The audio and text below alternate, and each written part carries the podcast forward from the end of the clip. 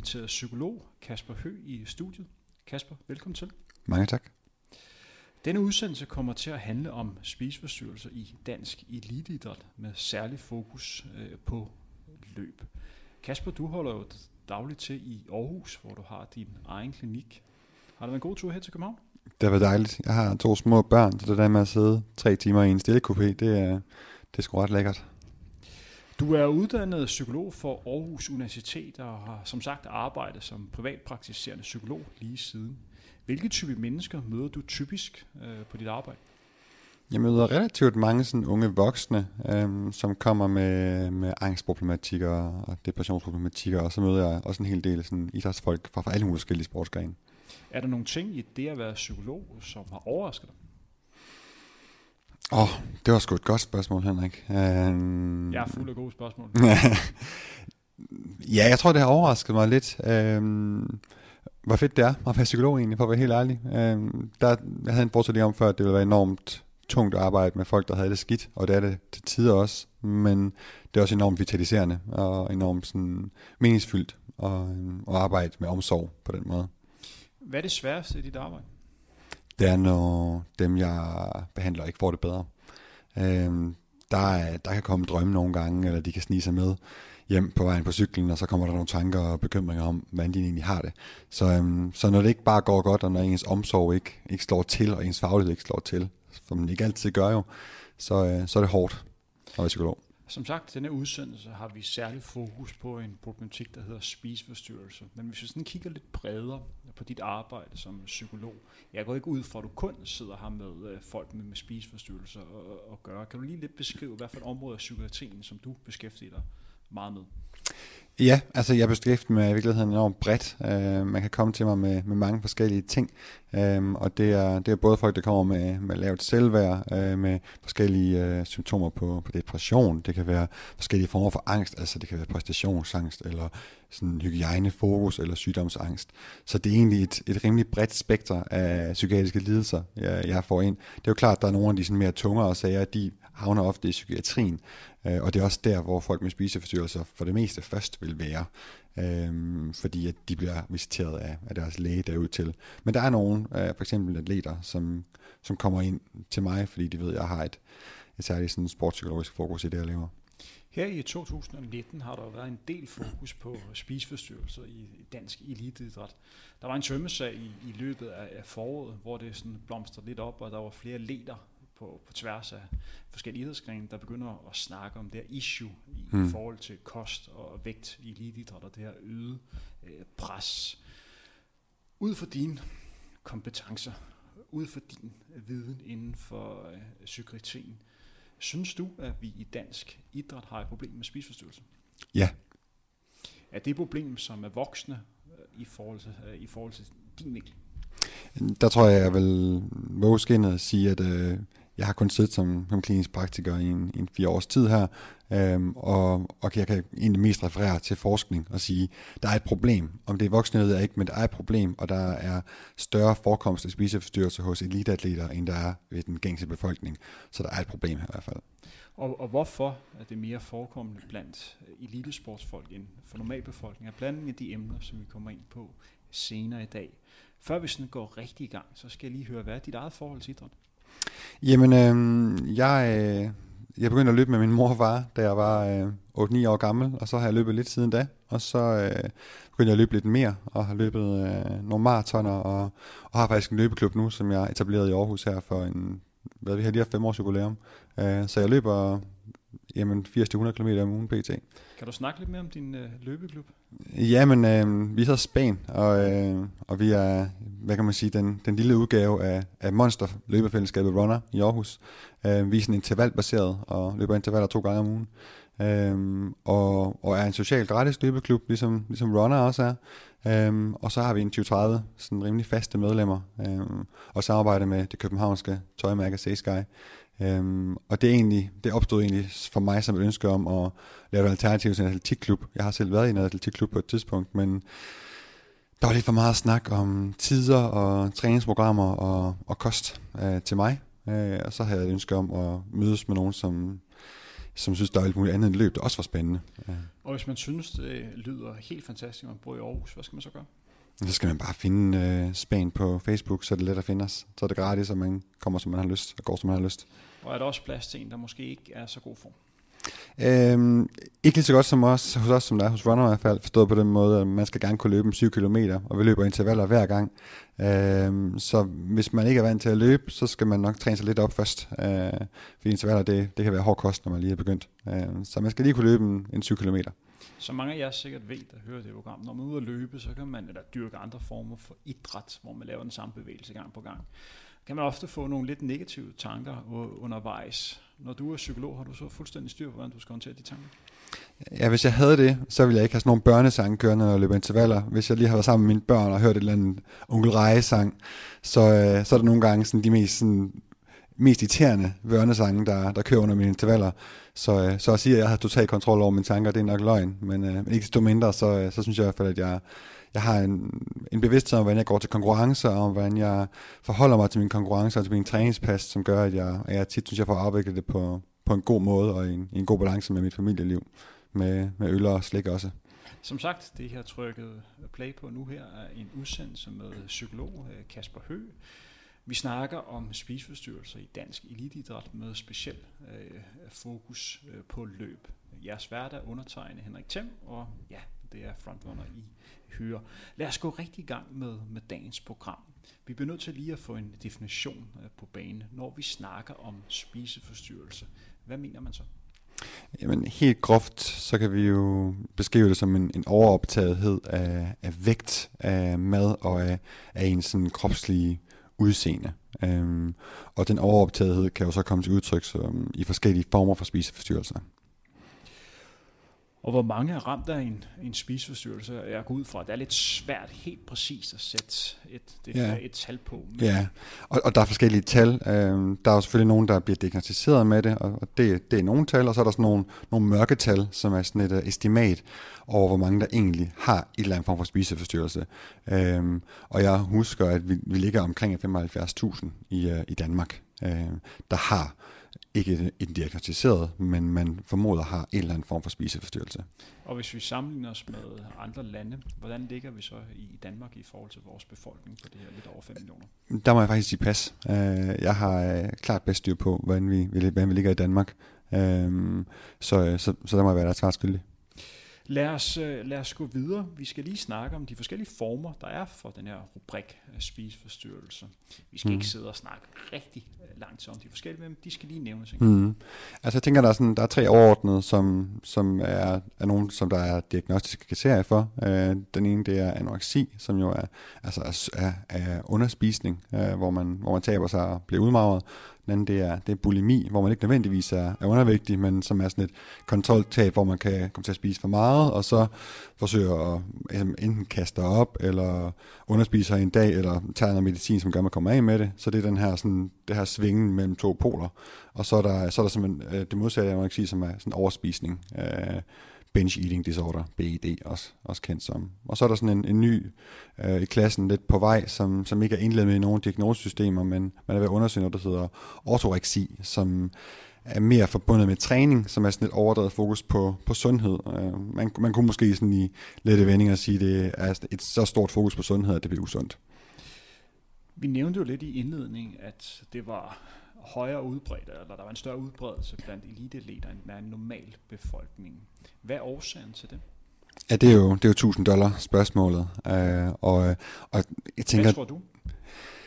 Jeg tror, der er, jeg vil godt komme med sådan en, en, en måske tre sådan, øh, hypoteser herfra i hvert fald, øh, omkring hvorfor der sker mere hos eliteatleter øh, end, end ved baggrundsbefolkningen. Jeg tænker, det ene det er, at der er en kultur, øh, som er øh, præget af præstationer, og som er præget af at maksimere, øh, altså optimere så meget, som man overhovedet kan. Og det er jo klart, befinder du dig i æstetiske øh, sportsgrene, altså kunstskøjteløb, øh, dans, øh, eller i nogle af de her, hvor din vægt betyder noget, cykelsporten, øh, løbesporten selvfølgelig, øh, jamen så er du i en kultur, hvor folk de er tyndere, og hvor at det med at være tynd og have styr på din kost øh, og dine kalorier, det betyder noget. Så, så man kan sige, det er nok sådan en, en af de tungvejende årsager, øh, man vil kunne, kunne pege på. Og det andet er, at når du er i det miljø, så befinder du dig også hos nogle, og med nogle folk, som er sindssygt dygtige til at gå ud over deres egne grænser. Øh, nu har du selv løbet på, på eliteplan, og du ved, det, det kræver, at man skubber til sine grænser, og det kræver, at man træner også, når man ikke gider at træne nogle gange. Øh, så man er dygtig til at gå ud over sine egne grænser, og, og, og ligesom gå så langt som overhovedet muligt for at få den her toppræstation. Øh, om det så er til, til et løb eller til træning, eller om det er i livet omkring, jamen så er der nogle folk, der er dygtige til at skubbe til deres egne grænser. Og det er måske også nogle folk, der er så dygtige til at gøre det, at det faktisk skal skubbe sig selv ud i en spiseforstyrrelse. Hvis vi snakker om alder, Øh, mm. Hvor gammel er man, når man typisk får en spiseforstyrrelse? Altså, øh, det gennemsnitlige sådan, debutalder for anoreksi, den, øh, den ligger lavere end, end for den bulimiske forstyrrelse. Der, øh, der kan man debutere øh, tidligt i teenageårene, også tidligere faktisk, og det er det, der man typisk ser, at debuten er der. Øh, hvor at, at gennemsnitsalderen for debut med bulimi ligger på en 16-17 år. Øhm, du kan sagtens debutere senere, øhm, men, men det er, sådan, det er gennemsnitsalderen, så det kan ske, ske ret tidligt, og det er typisk anoreksi, som, som er det første, man oplever, og, og, og så kan det udvikle sig til, til noget bulimisk sted. Der.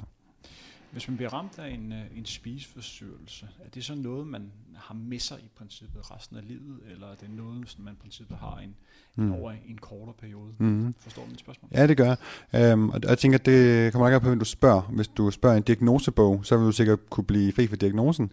Og hvis du spørger en, der har haft det, så vil nogle personer beskrive det som en skygge man har med sig, øh, som man lever med resten af livet. Ikke nødvendigvis, fordi man har en spiseforstyrrelse resten af livet, men som en erfaring og, og man kan sige et betydningsfuld øh, lidelse, øh, man har været igennem og forhåbentlig, formentlig er kommet over.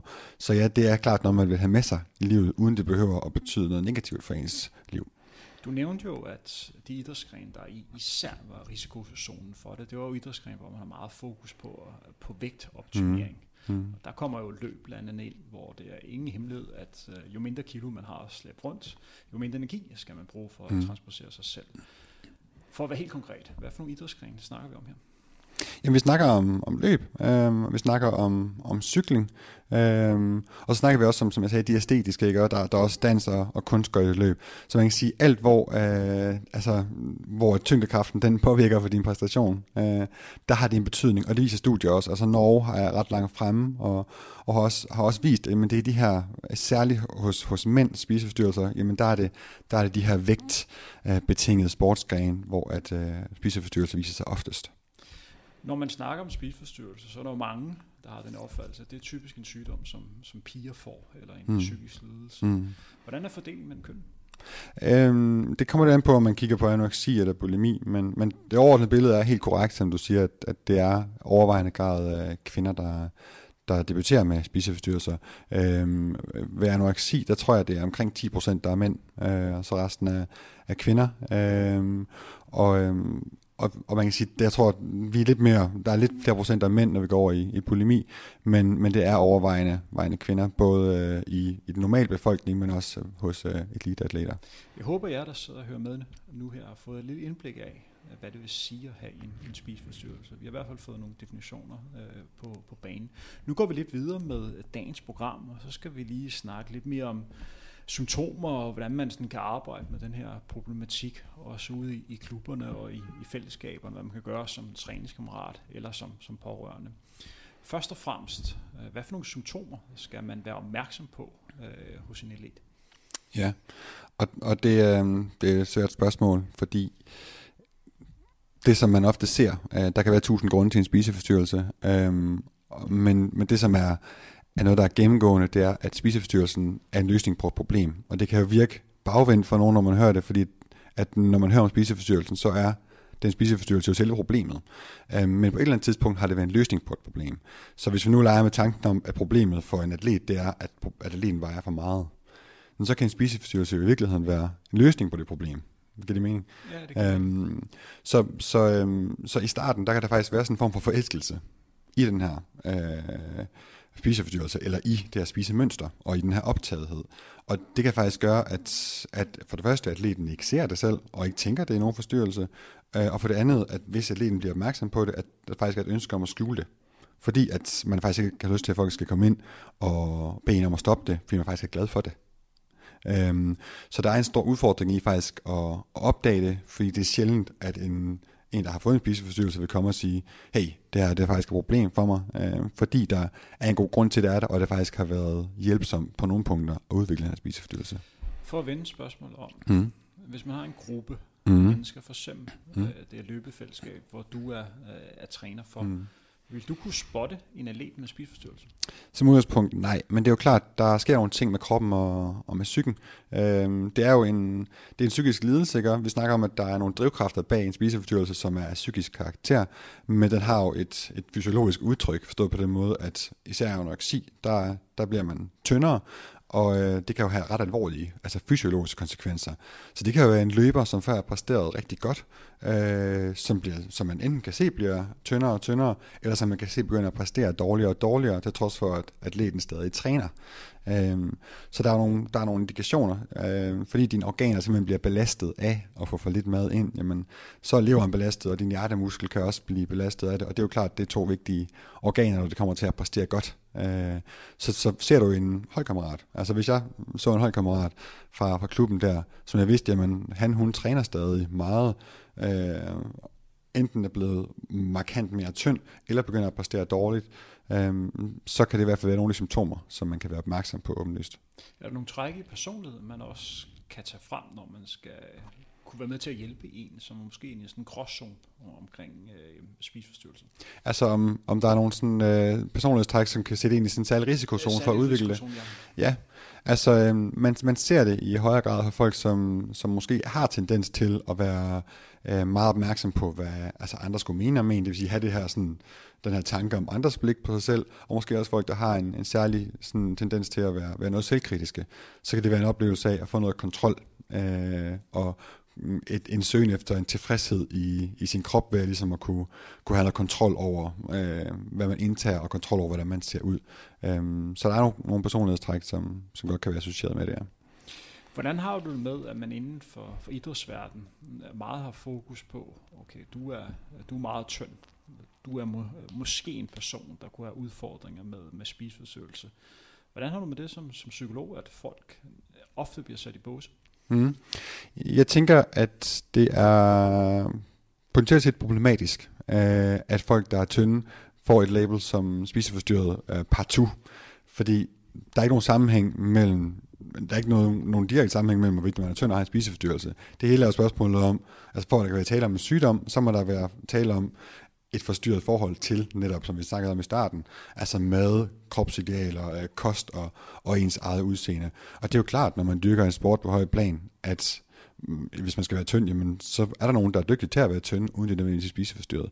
Så, så den her stigmatiserende øh, tendens, der kan være i at få sådan en stempel, den, øh, den tænker jeg, den kan være problematisk for, for atleterne.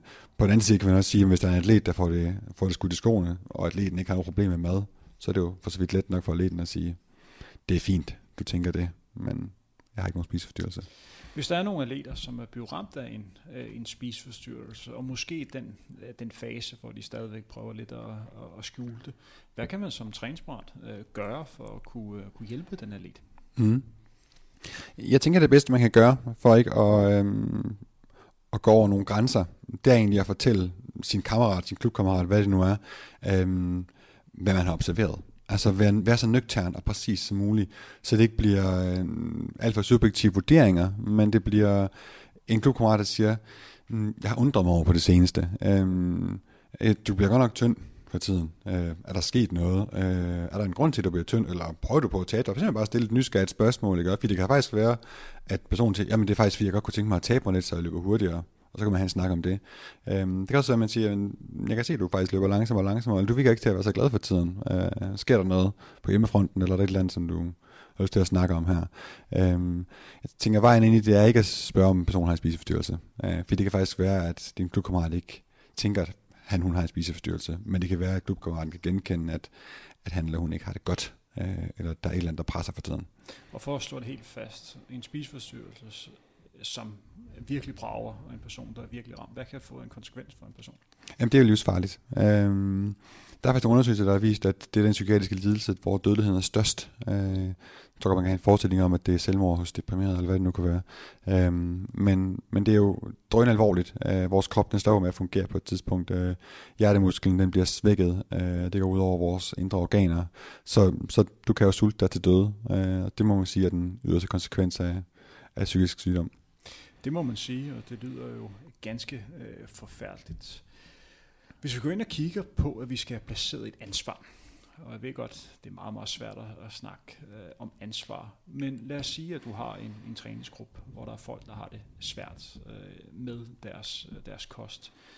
Hvem har ansvaret for at hjælpe de atleter på rette fod igen? Er det lederne af træningsfællesskabet, eller selve klubben? Er det mm. træneren? Er det mm. træningskammeraterne? Eller er det noget, som i princippet ikke hører den organisation til, men skal foregå hjemme, for eksempel forældre eller nogle pårørende. Mm. Hvad synes du? Overordnet set, så vil jeg mene næsten helt kategorisk, at hvis vi lægger ansvaret et sted, så overser vi en masse. Uh, vi kan ikke kun lægge vores blik på en træner, eller på øh, en klubkultur, eller på den enkelte atlet, eller på nogle forældre. Vi bliver nødt til at, at se tingene i, i det store hele. Uh, fordi vi, vi, vi befinder os i i en kultur, som en dansekultur, hvor der lige nu er en masse sociale medier, medier. Vi befinder os i en kultur, hvor vi kan måle mere og mere på, hvordan vi har det, og hvor høj puls vi har, og hvor meget vi vejer. Um, vi befinder os også i en kultur, hvor der kan være forventninger fra en organisation, fra Team Danmark eller fra landsholdet. Så jeg tænker, vi bliver nødt til at, at kigge med, med sådan et, et bredt, en bred vinkel på det her. Øhm, typisk, når man kommer i behandling for en spiseforstyrrelse, og man er ung, jamen, så bliver forældrene inddraget. Så det er klart, øhm, det at have forældre inddraget er en rigtig god idé, øhm, men det at holde forældre partout til ansvar, øhm, har heller ikke vist sig som værende nogen god idé. Så, så man kan sige, det bliver et, et langt svar på spørgsmålet, hvis vi skal gå helt i detaljen, men det overordnede svar, det er, at jeg tænker, at vi skal, vi skal kigge på de forskellige arenaer, som den her person befinder sig i, øh, og lave en, en støttende indsats på flere forskellige punkter. Og det er også det, som, som norsk forskning har peget på. Mange vil jo nok sige, at det lå på, på træneren. Mm. Træneren havde et ansvar, mm. men ikke et, et stort ansvar at ligge det. Du har alligevel lidt svaret på. jo, jeg tænker, det er et, et, et stort ansvar at ligge, og også et urimeligt stort ansvar, og jeg tror, vi kan brænde nogle trænere alvorligt ud på det, øh, hvis de skal rende og være hyper opmærksom på det hele tiden, eller de skal rende og slå sig selv i hovedet med det, som om det er deres skyld, at der bliver udviklet øh, spiseforstyrrelser. For der er vel også en risiko for, at den her let, der får, øh, der får kommentaren, vi er sgu lidt bekymret for dig. Mm. Man kan træffe og miste lægen. Og ja. på den måde, at det måske bliver endnu værre for personen. Klart. Og, og det er jo en risiko, man løber. Øhm, og jeg, i toget på vej herover, der sad jeg også sådan og tænkt øhm, over, hvad, hvad, hvad gør vi egentlig her? Øhm, hvor, øh, hvor hård skal man være omkring folk, der har en spiseforstyrrelse? Så skal man sige, at vi vil faktisk ikke have nogen i den her klub, der har en spiseforstyrrelse. Du må komme tilbage, når du spiser ordentligt. Kan man tillade sig det? Jamen, det er jo spørgsmålet. Øhm, og der er noget i mig, som har lyst til at sige ja, fordi vi vil have en sund kultur. Altså, vi har brug for, at øh, dansk eliteidræt øh, støtter op omkring en sund kultur, og er, og det var kærlighed. Man kan sige det at sige til en atlet, vi vil have dig tilbage, når, når du har fået styr på det her. Det er også at sige, vi vil have dig tilbage, når du har et sundt forhold til det. Vi vil have dig tilbage, når du dyrker det her på en måde, som er langtidsholdbar for dig. For det er faktisk ikke langtidsholdbart for en person og for en atlet at have en spiseforstyrrelse og fortsætte øh, ud af det, det spor. Men det kan jo være et, øh, et, et farligt dilemma, fordi mm. nogle af de atleter, der har fået udviklet en spiseforstyrrelse, kan jo typisk være atleter, der måske er nogle af de bedste i sådan, øh, sådan en træningsgruppe eller mm. et træningsmiljø, mm. fordi vægt bare betyder så meget i forhold til øh, optimering. Og man skal virkelig have en stærk kultur, hvis man udelukker, udelukker de, de bedste atleter. Ja. Ja, og jeg tænker, det var virkelig også øh, det var en idé, en spontan idé på vejen herover. Men jeg tænker, det er jo, det er jo i hvert fald et, en tanke, man kan have sig at sige, hvad er det egentlig, vi gør? Øhm, og man kan sige, i stedet for at, at udelukke den, så kan man sige, vi, vi får dig simpelthen i et program her, vi, vi sørger for at støtte op omkring, at du faktisk rehabiliterer på samme måde, som folk rehabiliterer fra øh, forskellige altså skader, øh, knæskader, hofteskader, hvad det nu kunne være, som elite er det, der render ind i, hvor der også bliver lavet en indsats, i hvert fald hvis man er en af de de højprofilerede øh, atleter, jamen, men så vil organisationen omkring formentlig også sige, okay, du skal kunne komme på det her løbebånd, hvor du kan øh, snyde noget tyngdekraften, så du kan gøre med at løbe, eller hvad det nu kunne være. Ja. Vi kigger jo ind i en idrætsverden, hvor at den måde, man dyrker idræt på, konstant ændrer sig. Mm. Tidligere var det sådan, at man så meldte sig ind i en forening, eller det man typisk kalder en klub, og så var der en uddannet træner, der tog, tog imod de her atleter. Nu er det lidt mere sådan uforpligtende. Der er flere fællesskaber, blandt andet inden for, for løbesporten, der, der blomster op. Du er blandt andet selv leder mm. en. Også inden for cykelsporten er der også flere og flere sådan, hvad kan man sige, utraditionelle cykelklubber, der, der blomster op. Mm. Er det ikke en udfordring, når vi snakker et issue som speedforstyrrelse? Fordi der er jo ikke rigtig nogen, der sådan kan tage hånd om de her atleter. De bliver lidt mere overladt til mm. sig selv, og det bliver lidt mere survival of the fitness. Øhm, det er rigtigt. Øhm, men jeg, jeg tænker, at det skal vi huske på, når vi snakker om, om den forskning, der er lige nu, som viser, at der er større forekomst hos, hos atleter. Det er jo hos eliteatleter. Øh, den forskning, der blev lavet i, i Norge, var, var blandt øh, 1600 eliteatleter. Og, og på, man kan sige, når vi kigger på de her uformelle løbefællesskaber, selvom at, at nogle af os, der, der løber i, i, i Spanien, øh, i Aarhus, vi, vi synes, vi løber rimelig hurtigt, så er vi jo stadig, øh, vi er ikke engang hobbymotionister endnu, vel? Øh, vi er, der er langt til eliten for os, og vi er formentlig ikke i den kategori, som, øh, som ligger i, øh, i højrisikoen for at udvikle en spiseforstyrrelse. Så man kan sige, at de her mere uformelle løbefællesskaber er også præget af nogle folk, som er under eliten, og der er nogle andre krav til dem, og de har nogle andre ting kørende for sig i livet også. Øh, det bliver mere sårbart, når, når alt det, man laver, øh, om, altså, drejer sig om sin sportsgren. Og sådan er det ikke, i hvert fald ikke for nogen i min klub, og den tror jeg, det er for relativt få i de her uformelle klubber, selvom de er sindssygt dygtige over dem, der kommer der. En ting, der også er kendetegnende for den udvikling, vi har lige nu, det er jo, de sociale medier øh, fylder mere og mere. Mm. Hvis man går ind på, lad os sige, et medie som Instagram, bliver man bombarderet af folk, der lægger et billede op og, og viser et bud på, hvordan deres tilværelse måske ser ud. Mm. For alle, der er på sociale medier, ved at der er stor forskel på, hvad man kan se derinde, og så hvad der er reelt er virkelighed. Men der går personer rundt, der tror, at det er virkelig. Mm. Og øh, de personer, der lægger noget op, de spiser rent faktisk det, det de spiser. Når du synes, som psykolog sidder og kigger på den udvikling, man har på sociale medier, er det ikke farligt i forhold til øh, et emne som, som spiseforstyrrelse? Jo, det kan det være.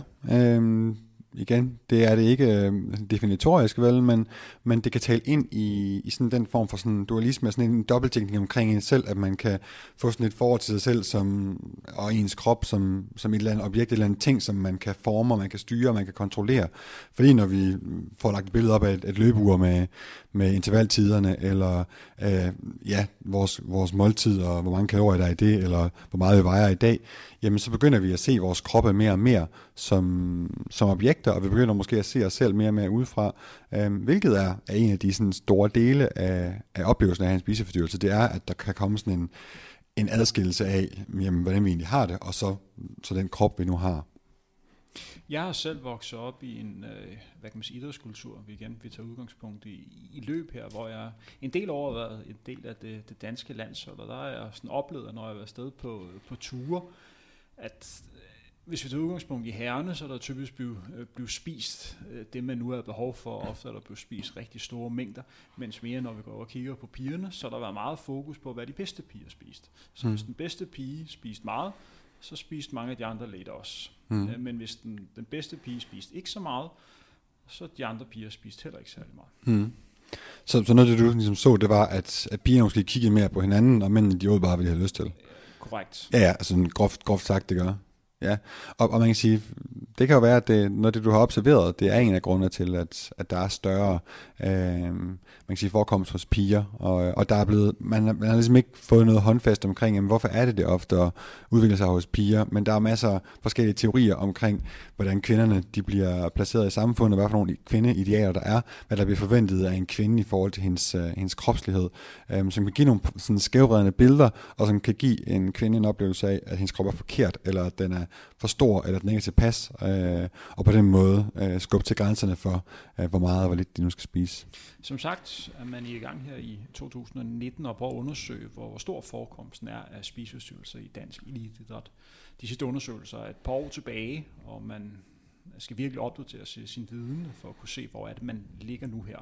Du har også lige sagt, at du synes, at denne problematik er, er stigende, og mine egne observationer peger også i retning mod, øh, mod det samme. Hvis vi snakker om sådan løsningsforslag, hvordan man kan komme den her udvikling øh, til livs, mm. kan man argumentere for, at, at det med at være eliteatlet i dag, at det med at have en spiseforstyrrelse, er bare en del af det at være eliteatlet, for det, det er simpelthen så, så hårdt at være atlet i dag, at det er noget, som man i princippet er mere udsat for, fordi der er så stor pres på. Mm. Man kan godt ligge sig fladt ned og, og acceptere det, øh, men jeg, acceptere det. det synes jeg ikke. Øh, jeg synes, vi skal forsøge at gøre noget ved det, øh, og jeg synes, vi skal forsøge at skabe nogle miljøer, øh, hvor at der er bevidsthed omkring, øh, hvad der kan skubbe til en spiseforstyrrelse, der er bevidsthed om at skabe nogle sunde miljøer, og og nogle sunde sæsoner, ikke mindst. Forstået på den måde, at nu læste jeg lige Kasper Askren, øh, vores, vores shooting star inden for, inden for cykling. Øh, efter Tour de France, som han jo klarede med bravur, der var han hjemme og drikke bajer og grille bøffer forud for, for EM i, i enkeltstart og EM i linjeløb, som han var med til. Øh, jeg synes, jeg på en eller anden måde er et primært eksempel øh, på en, der viser, øh, balance. Han siger, at han gik hold til at udmagre sig, øh, både træningsmæssigt og, og kostmæssigt året rundt. Så han har gjort sig bevidst om, at jamen, der er en periode af året, hvor han lever øh, restriktivt. Øh, og det tænker jeg, som du siger, det hører med, når man er eliteatlet. Det er, at nogle gange skal man leve restriktivt, hvis du godt vil kunne præstere øh, top, og du godt vil være med verdenseliten. Øh, men at du også skal være bevidst om at kunne slå det fra. Så, så mm, du siger, skal vi acceptere, at der skal være en spiseforstyrrelse? Nej, mm, det betyder ikke, at man ikke må leve et liv, hvor man har fokus på kalorier, eller man har fokus på at være tynd. Men måske sådan et, et godt råd på værktøjskassen, jamen, drik en bajer en gang imellem. Det ved jeg, du selv også ynder, og det gjorde du også dengang, du løb, ikke? Drik en bajer om aftenen. Øh, spis noget slik, altså, så, så en del af det sunde liv er også at gøre noget usundt en gang imellem. Så noget af det, man kan, man kan gøre, det er at få nogle, øh, nogle forbilleder, nogle, øh, nogle sunde idealer, mm. øh, hvad kan man sige, hvad kan man kalde det, nogle ambassadører inden for mm. det område, hvor man kan se, at det her, det er, hvad vi gerne vil vise øh, med, med sund idræt. Ja, præcis.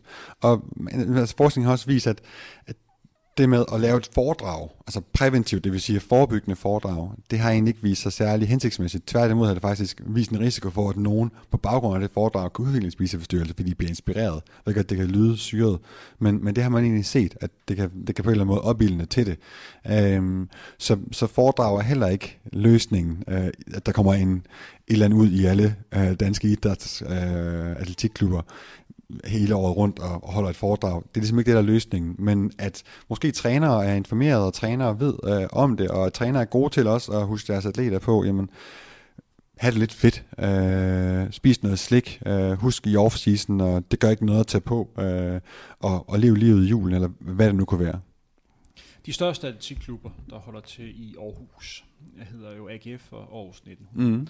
Lad os sige, at du blev hyret en af de to klubber som, som psykolog. Mm. Og der var nogle af dem, øh, som var atlet i de klubber, hvor du kunne se, at de havde et højt sportsligt niveau, men havde et issue i forhold til deres øh, hvad skal sige, kost, og, og de, de generelt øh, ikke havde det særlig godt. Mm. Kunne du finde på at anbefale, at den her klub de, uh, tog de atleter i karantæne? Øhm, ja, det er et godt spørgsmål. Øhm, jeg kunne i hvert fald øh, godt, altså man kan sige, jeg vil altid gøre sådan noget i, i dialog med en, med en atlet, ikke? Og så, så det vil jo også komme an på, hvad det er, man har lov til at dele med en træner i forhold til, hvad, hvad en atlet lige har delt med en.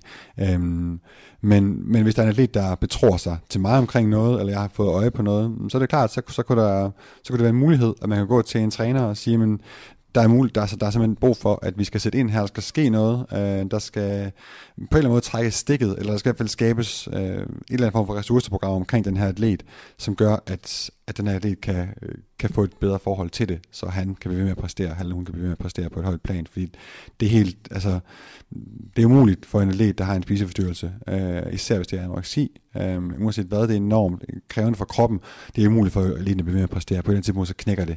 Det er ikke holdbart i længden øh, og, øh, at præstere på en spiseforstyrrelse.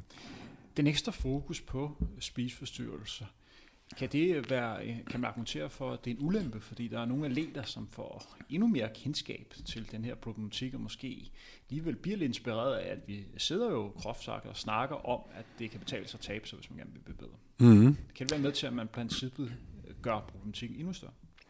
Ja, altså man kan sige, nu har jeg lige sagt, at, at den her forebyggende indsats øh, med, med foredrag for folk, der egentlig ikke har det, den kan være problematisk. Og der tror jeg særligt, der, der er tale om yngre atleter. Øh, det vil sige, altså tidlige teenageår, øh, som, som ligesom kan, kan blive inspireret på den måde. Øhm, jeg vil sige, det at vi har snakken her i dag, tror jeg i højere grad kan være med til, at nogen måske kan spejle sig i det. Nogen kan genkende noget, noget af den skam, som der kan være for en idrætsudøver i at erkende, at der er en sårbarhed, eller der er noget, som ikke bare kører.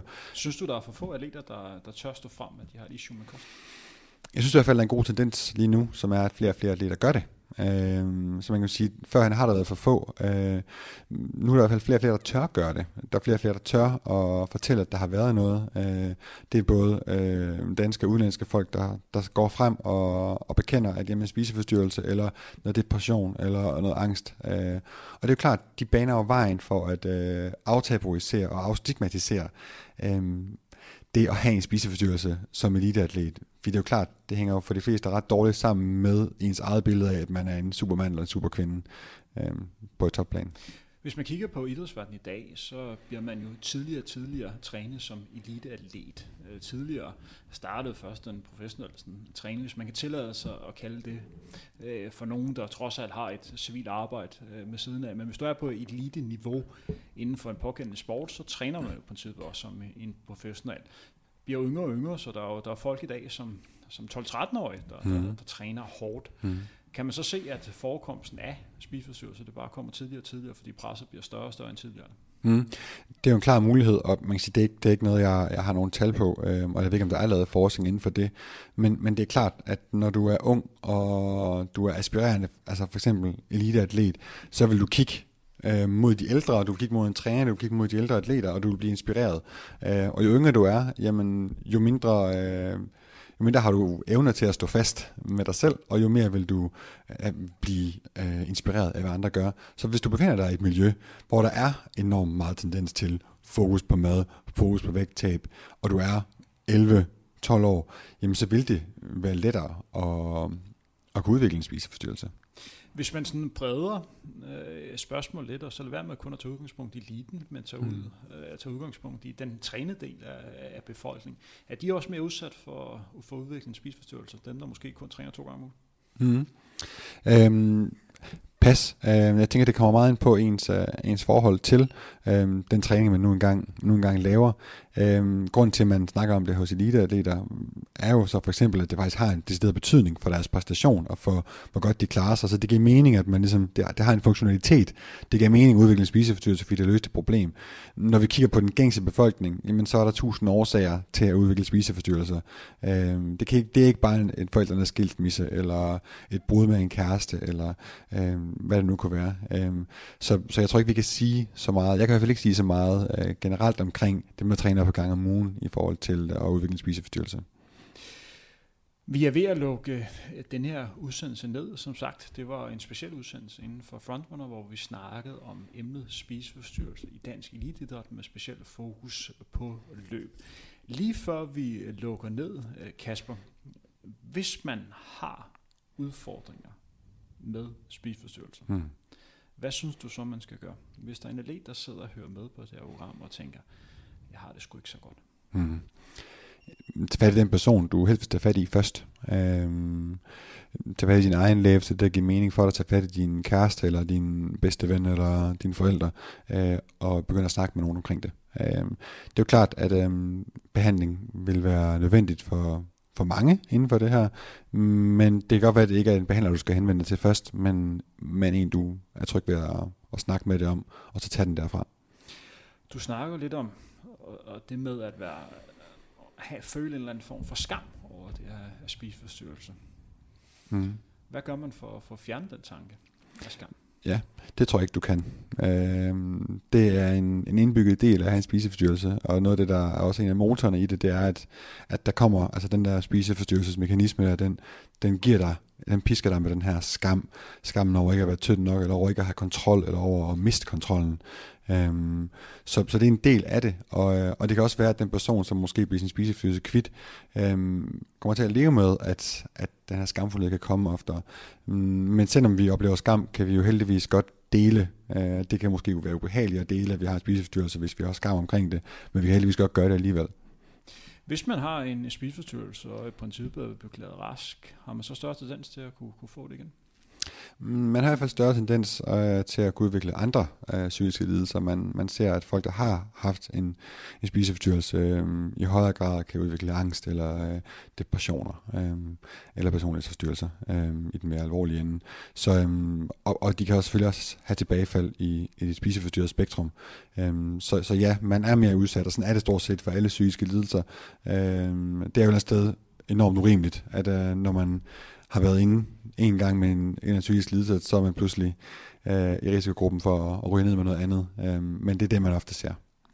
Og hvis der ikke sker noget øh, inden for udvikling eller forekomsten af spiseforstyrrelser blandt eliteatleter, hvad vil så det værste konsekvens være? Der er jo selvfølgelig en masse atleter, der, grund, der har det dårligt, en masse atleter, der, er, mm. der er højere øh, forekomst øh, for skader og for at brænde tidligere ud. Mm. Er der andre ting, vi lige skal, skal nævne? Jeg tænker, du rammer hovedet på sømmet, ikke? Altså, øh, vi brænder vores atleter ud, og vi får nogle atleter, som ikke præsterer så godt, som de kunne i virkeligheden. Så atleter, som ønsker at præstere godt, men som, som på grund af den her spiseforstyrrelse har faktisk har det givet bagslag, og pludselig så præsterer de dårligere. Kasper, tusind tak, fordi du havde lyst til at være med i den her udsendelse af Frontrunner, hvor vi havde endnu mere fokus på spiseforstyrrelser. Før vi lukker ned, er der nogle ting, du gerne lige øh, vil nævne? Nogle ting, vi kan komme ind på? Jamen altså, hvis man skulle blive sådan lidt konkret, så kunne vi godt have snakket sådan en god råd. Sådan nogle helt lavpraktiske Lad os øh, for dem med. god råd. Øhm, jeg tænker, vi har lidt inde på det før, ikke? at en god råd, jamen hold off-season, hvis du er atlet, øh, eller hvis du øh, ikke engang er eliteatlet, men, men husk på at give dig selv fri en gang imellem. Øh, at usund, øh, usunde kostvaner og usunde forskellige vaner kan være, kan være sunde øh, i det store hele. At sundhed ikke bare er det kost, vi indtager, det skal være de rigtige kalorier, men det også kan være at have det godt. Så drik en bajer om aftenen, hvis det er det, du nyder, eller spis noget slik, eller spis dine chips. Lav noget, som ikke nødvendigvis har noget med din idræt at gøre, ligge på sofaen en dag, eller hvad det nu er. Så, så det her med at, at holde en off-season, det, øh, det synes jeg er vigtigt at, at kunne gøre for sig selv. Hvis jeg lige skal komme med en kommentar øh, for det, da jeg selv var elite så var det rigtig vigtigt for mig, at jeg to gange om året havde to gange 14 dage, hvor jeg prøvede at øh, hvad kan man sige, trække stikket og træne så, så lidt som muligt og, og prøve at leve som alt andet end elite En af de ting, der, der slog mig mest, da jeg øh, trænede hårdt, og jeg, jeg trænede rigtig hårdt i perioder, det var, når jeg var ude til et, øh, til et fællesskab. Jeg har ofte godt kunne lide at, at drikke en øl. Det er meget, meget sjældent, at jeg drukker mere end tre øl på, på en aften. Mm. Det kan tælles på, på, på få hænder i løbet af sådan et år. Men hvis jeg tog en, øh, hvis jeg bare tog en enkelt øl, så var der sådan typisk folk, der sådan kiggede på mig nærmest og sagde, og tænkte lidt, og også sagde nogle gange, kan du tillade dig det som elite-atlet? Mm. Øh, og jeg kan ikke se noget problem ved at tage en enkelt. Nej. Jeg kan se nogle problemer med at drikke 10, men mm. det gjorde lidt, at nogle gange, især mine yngre dage, øh, der kom jeg til at tænke øh, på, skal jeg, skal jeg hellere lade være med det her? Præcis. Fordi det, man blev lidt sat i, sat mm. i bås på, og det var ikke noget, man kunne tillade sig. Men øh, jeg oplevede øh, senere, at det faktisk var en god ting for mig, fordi jeg kunne rigtig godt lide det. Jeg kunne ikke argumentere for mig selv, at noget, jeg godt kunne lide, at jeg ikke skulle, skulle tage det. Mm. Men øh, jeg har virkelig brugt mange kræfter og energi på, på at tænke det igennem, fordi jeg blev påvirket af det, øh, ja. folk sagde. Og når jeg kigger rundt på, på de andre løbere, som jeg kender, nogle også øh, løbere og atleter, som er bedre end mig, så de atleter, der kommer til tops, er mm. jo atleter, der har været i stand til at kunne holde de her perioder med off-season.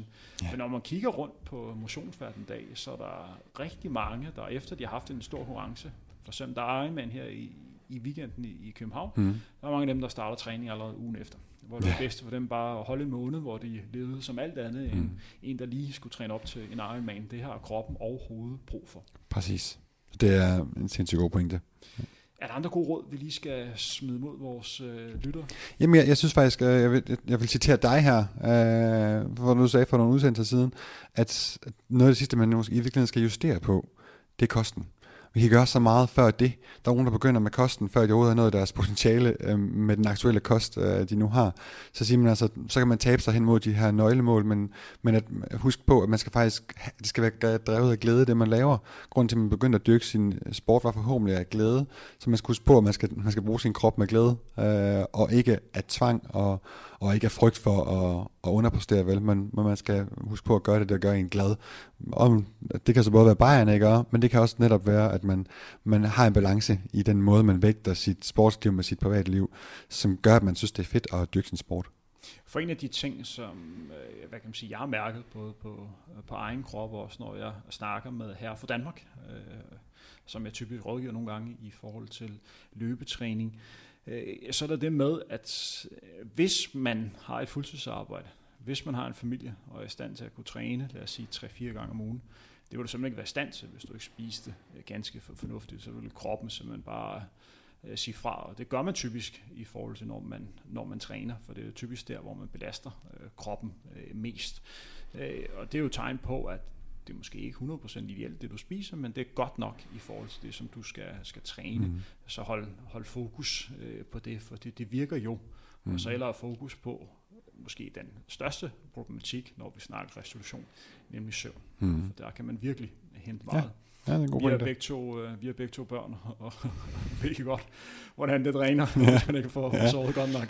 Så, så øh, det er vel det første sted, man sådan skal slå ned. Præcis. Så det synes jeg bare er en rigtig god pointe, og, og mine atleter om at sige, at det her det er måske det sidste, du skal på ryg med. Men øh, Kasper, skal vi lukke øh, synes jeg, vi skal. ned for dagen? Mm-hmm. Tak fordi du har lyst til at være med, og den største tak skal lyde til, til jer, der har hørt med i hele det her program her.